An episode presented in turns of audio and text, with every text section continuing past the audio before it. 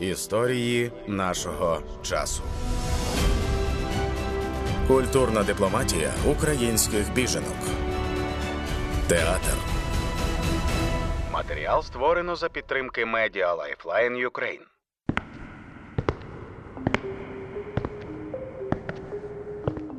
Коли почалося повномасштабне вторгнення, я повернулася з Канади до України. І перші два місяці війни я робила дослідження і брала інтерв'ю в людей театру, які були у Львові. І брала інтерв'ю, щоб зрозуміти, що відбувається з театральним життям. Історикиня та дослідниця Оксана Дудко живе між Україною та Канадою останні дев'ять років. Однак після початку повномасштабного вторгнення вона не змогла не поїхати в Україну. Свого часу жінка працювала над дослідженням театру після Першої світової війни, тому її цікавило, чим жили українські театри після двадцять четвертого лютого дві тисячі двадцять другого року. І тут зовсім не про сцену чи оплески глядачів. За словами Оксани Дудко, тоді театри працювали лише як волонтерські центри та прихистки для тимчасових біженців. Після досліджень, як театральне життя поєднується з війною, історикиня написала декілька публікацій про життя театрів у Львові після початку повномасштабної війни. Однак більше Оксана Дудко пише про Україну для іноземних медіа, бо зараз, каже, це дуже важливо. Я публікуюся в канадських академічних виданнях. Часом я пишу якісь коротші статті для якихось мас-медіа, переважно це англійською мовою. А має вийти стаття польською мовою про український театр, якщо вже не вийшла. Рідше в українських медіях, але так я часом пишу для українських медіа. Мені просто зараз здається, що дуже важливо, щоб інтерес на Заході не, не спадав до України, тому важливо писати іноземними мовами зараз. Оксана Дудко свого часу була організаторкою театральних фестивалів у Львові. Однак зараз її діяльність передусім спрямована на викладання курсів з історії студентам у Канаді. Особливе місце займає курс з історії України, цікавість до якого зросла після початку повномасштабного вторгнення росіян. Крім того, серед курсів пані Оксани є лекції щодо масового насильства проти цивільного населення. Тут тема російських звірств в Україні – є однією з центральних. Почала викладати більше курсів, які, власне, стосуються історії України. Я викладала курси по історії України і зараз викладаю в університеті Йорку, який знаходиться в Торонто. Також я деякий час жила в канадських преріях у місті Саскатун, в провінції Саскачеван. Там я теж викладала курси з історії України і курси з історії Радянського Союзу. Серед слухачів курсів – студенти-історики. А от в університеті Саскачевана це були студенти всіх напрямків. Крім того, Оксана Дудко викладала історію України для людей старшого віку, які вже вийшли на пенсію і цікавляться вивченням чогось нового. Дуже цікаво, тому що Канада дуже різноманітна, і кожна провінція має свою специфіку, і кожен університет має свою специфіку. Відповідно, в університеті Саскачевану я мала досить велику кількість студентів, які є українського походження, але українське походження це переважно означає, що їхні предки переїхали там сто років тому, в кінці дев'ятнадцятого, на початку двадцятого століття в канадській прерії. Вони були переважно фермерами з Галичини і з Буковини. Відповідно, багато з них має українське прізвище, але може не володіти українською мовою, але вони знають українську культуру, чи цікавляться, чи почали цікавити, дивитися українською історією, культурою. Натомість в університеті Йорку в Торонто, де я викладала теж курси з історії України, там дуже багато міжнародних студентів. Відповідно, основними слухачами і слухачками моїх курсів в цьому університеті були студенти з усього світу.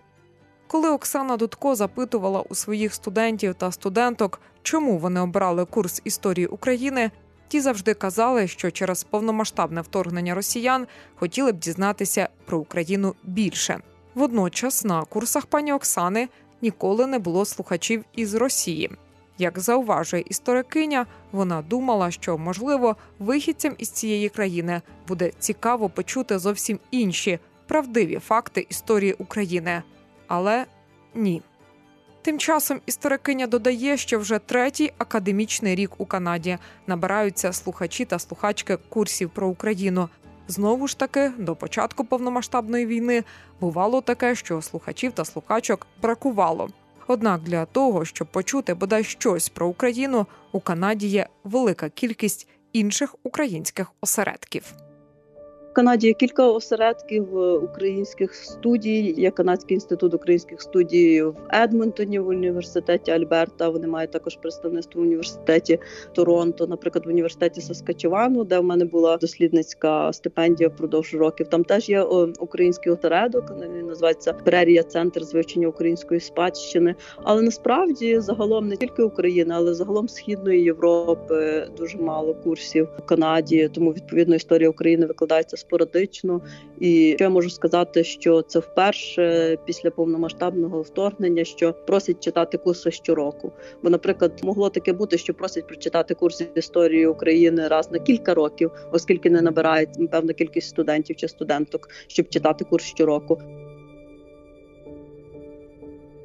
У Канаді проживає понад мільйон громадян, які ідентифікують себе українцями, українськими канадцями чи канадцями українського походження. Ще починаючи з ХХ століття вони мали впливові культурні організації, клуби, значне представництво в політиці. Саме тому українська тема в Канаді завжди була помітною, і зараз канадці особливо цікавляться подіями в Україні, каже Оксана Дудко. Студенти і студентки, які записалися на мій курс, вони, очевидно, мають якийсь інтерес і чи співчуття, чи емпатію, чи більшу чутливість до України. І, і зрозуміло, що фактично всі, хто були на моїх курсах, вони зрозуміло, що виступають проти російської агресії. І вони досить радикально налаштовані, я можу сказати, бо переважно відбувається вивчення історії в академії, коли ми стараємося вивчати всі сторони, зрозуміти кожну сторону, навіть зрозуміти сторону агресора, бо так ми вивчаємо нацистську Німеччину, ми спробуємо зрозуміти, що, наприклад, було в голові в Гітлера. Попри те, що ми намагаємося зрозуміти всю ситуацію, що відбувається, тут однозначне є цілковите заперечення російської агресії. Зрозуміло, що це агресивна війна, не спровокована стосовно України. Більшість студентів, студенток поділяють цю точку зору. Коли я читала курси по Радянському Союзу до повномасштабного вторгнення, то в мене багато студентів були, які мають досить ліві погляди, відповідно, вони більш нейтральніше ставилися до Радянського Союзу. То після повномасштабного вторгнення, незважаючи які би політичні погляди мали мої чи студентки, чи це праві, чи це центристські, чи ліві, все одно всі дуже рішуче виступають проти російської агресії.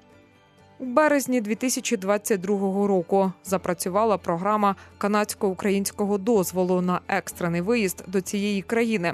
Вона надала українцям та їхнім найближчим родичам будь-якої національності можливість залишитися в Канаді як тимчасові резиденти на термін до трьох років.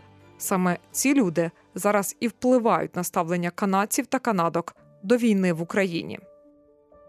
Після повномасштабного вторгнення всі цікавляться ситуацією в Україні, і я можу сказати, що навіть багато хто говорить, що за кордоном є втома від війни і втома від України. Зрозуміло, що е, життя триває, і в кожного є якісь свої інтереси і зацікавлення, але я не можу сказати, що ситуація така є в Канаді. З людьми, якими я спілкуюся тут, вони цікавляться ситуацією в Україні і досить добре її знають. Треба також зазначити, що на загальний контекст впливає те, що Канада запровадила нову програму, і багато людей, біженців з України, вони можуть дуже легко переїхати в Канаду і перебувати там впродовж трьох років. Відповідно, дуже багато українців і українок переїхали в Канаду впродовж останнього року, півтора після повномасштабного вторгнення. І це теж, зрозуміло, впливає на ставлення канадців і канад до війни в Україні. Водночас у Канаді рідко можна побачити театральні постанови, які стосуються подій в Україні, зауважує Оксана Дудко. Саме тому вона вирішила організувати фестиваль, присвячений українському кіно. Він відбувся у Саскатуні з п'ятнадцятого до вісімнадцятого червня цього року. На моє запитання, чому саме фестиваль кіно, а не театру, пані Оксана відповіла так. Театральний фестиваль організувати набагато дорожче, кінофестиваль організувати набагато дешевше. Особливо такий кінофестиваль, коли просто демонструються фільми, а не запрошуються українські митці і мисткині, що дуже дорого привезти їх до Канади, особливо до канадських прерій. Це досить далеко, це навіть трошки менше, ніж три тисячі кілометрів від Торонто. Я вже не говорю, скільки це з України чи з Європи. А, це дешевше. А, Б, я вважаю, що зараз вже створено досить багато добрих українських фільмів, які можна показувати показувати на Заході. І я вважала, що в Саскатуні є аудиторія, яка може дивитися це кіно. Там є не тільки українська діаспора, там є не тільки люди, які приїхали з України через повномасштабне вторгнення, але там є і просто зацікавлена аудиторія, яка цікавиться кіно, кінематографом. Там є чудові кінотеатри і показують і різноманітне кіно. Тому мені здавалося, що варто організувати кінофестиваль для того, щоб продовжувати говорити про Україну. На прейрі Ukrainian Film Festival транслювалися шість відомих українських фільмів. Серед них «Клондайк», де показані події російсько-української війни та збиття літака рейсу Ем Ейч сімнадцять. Одягайся і поїхав. Куди поїхала, Толя? На ту сторону, там, де нема війни. Надзвичайна подія в небі над Донбасом. Впав пасажирський літак. Всі подробиці вже за мить. Сань, да, твоя робота. Аматор. Як йшлося в анонсі фестивалю, ці шість українських фільмів розповідають складні історії про стійкість, хоробрість, ніжність, рішучість і страждання, кохання та дружбу.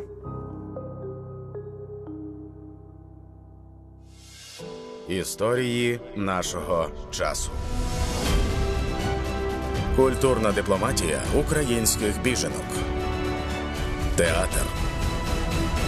Матеріал створено за підтримки медіа Lifeline Ukraine. Драматургиня Анастасія Косодій з початком повномасштабного вторгнення приїхала до Німеччини і там репрезентує українську культуру. Дівчина родом із Запоріжжя, проте останні три роки перед Великою війною жила в Києві. Вона долучилася до розвитку незалежних українських театрів, зокрема театру драматургів. Його відкриття якраз і планувалось на березень двадцять другого року. Ми проводили ремонти, зробили такий опен-кол таких коротких текстів, здається, із темою «Напруга». Все, в принципі, зрозуміло. І потім планували зробити такі шорт-лісти з них і представити їх на сцені театру. Цього не сталося, але сталося щось інше. Потім театр драматургів почав свою таку більш широку міжнародну діяльність на сценах багатьох театрів світу. Анастасія Косодій ще день залишалася в Києві після початку повномасштабної війни, але двадцять п'ятого лютого вона з друзями вирішила виїздити.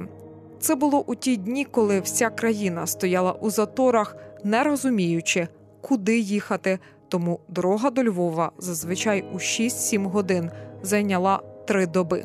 У нас була машина, і така машина міська, яка не особливо була призначена для подорожей всіми цими дивними дорогами, які треба було виїжджати. Ну, все класично, там діти, троє котів в машині, якісь дивні місця, де ми зупинялись. Потім вже у Львові е, я зрозуміла, що я би хотіла виїхати далі, бо мені було тривожно. Там за кілька днів моя подруга, яка також окремим шляхом добралась з Києва у Львів, запропонувала мені перейти піший кордон, і далі ми вже там добрались до Берліну, бо в В принципі, Берлін і був єдиним місцем, куди я могла собі уявити так тимчасово переїхати із України.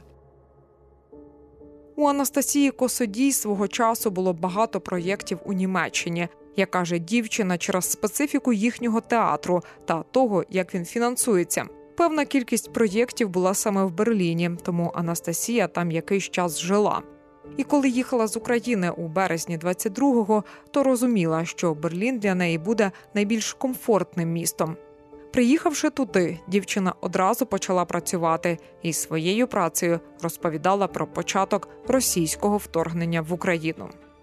Я запропонувала кільком моїм колегам із театру драматургів та іншим драматургам написати короткі тексти, які би рефлексували про ситуацію російського вторгнення. Ці тексти дуже швидко були перекладені Лідією Нагель, відомою перекладачкою, яка постійно співпрацює з українськими драматургами і перекладає їх на німецьку мову. Потім це були читання, які зараз так дивно, бо в такий час воно не документувалось якось конкретно, просто мали там певну кількість театрів.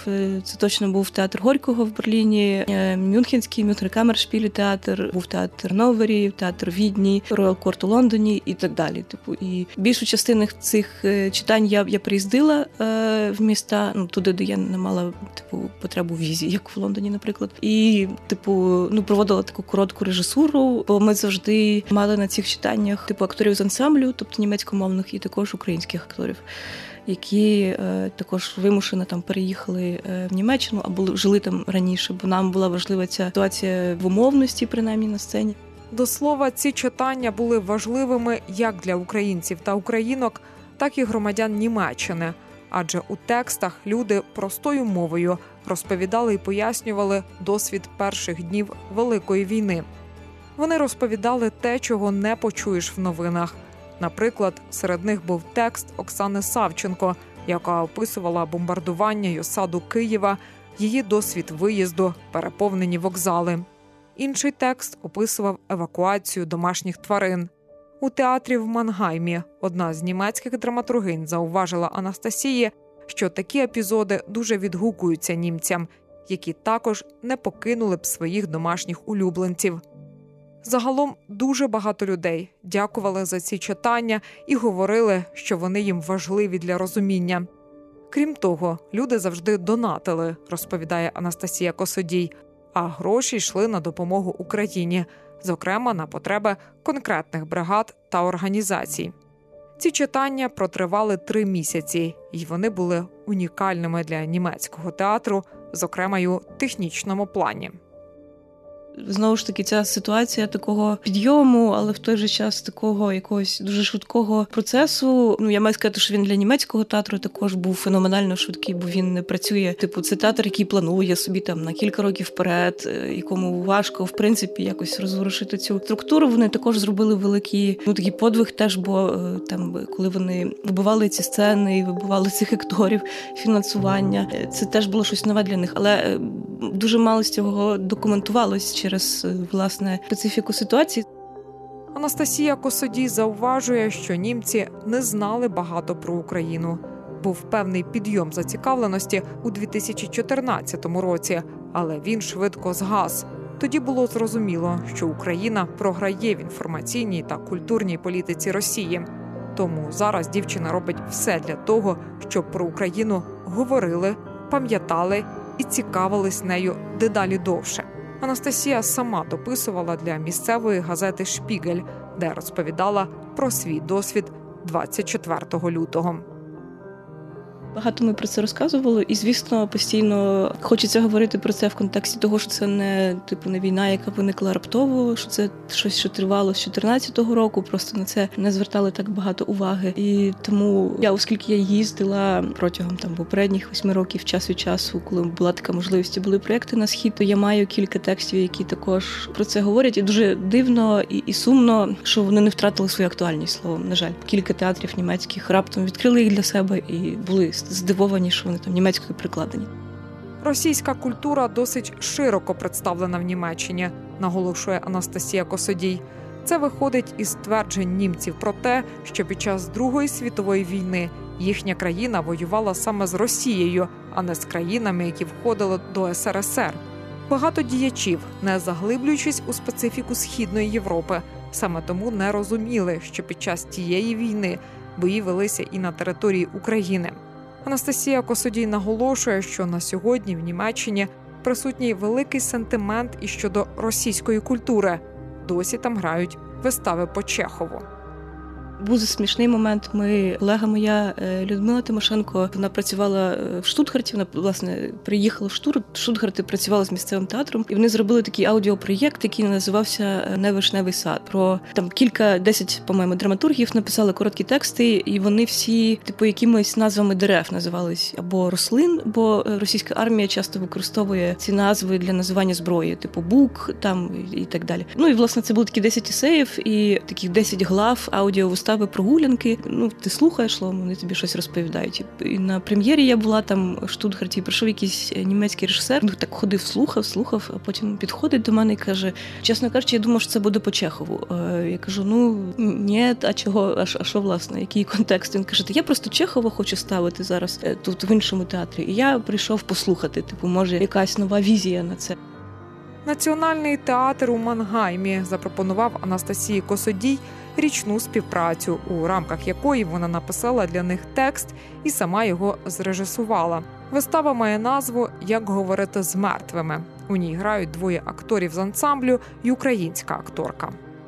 До слова, Мангайм – це невелике місто, де був відкритий перший національний театр в Німеччині, ще до того, як німецька нація була сформована.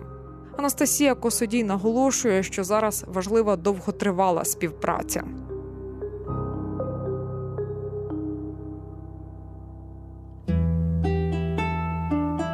Німеччина – дуже складна країна в плані мистецтва, наголошує і арт-оглядачка Лена Чеченіна.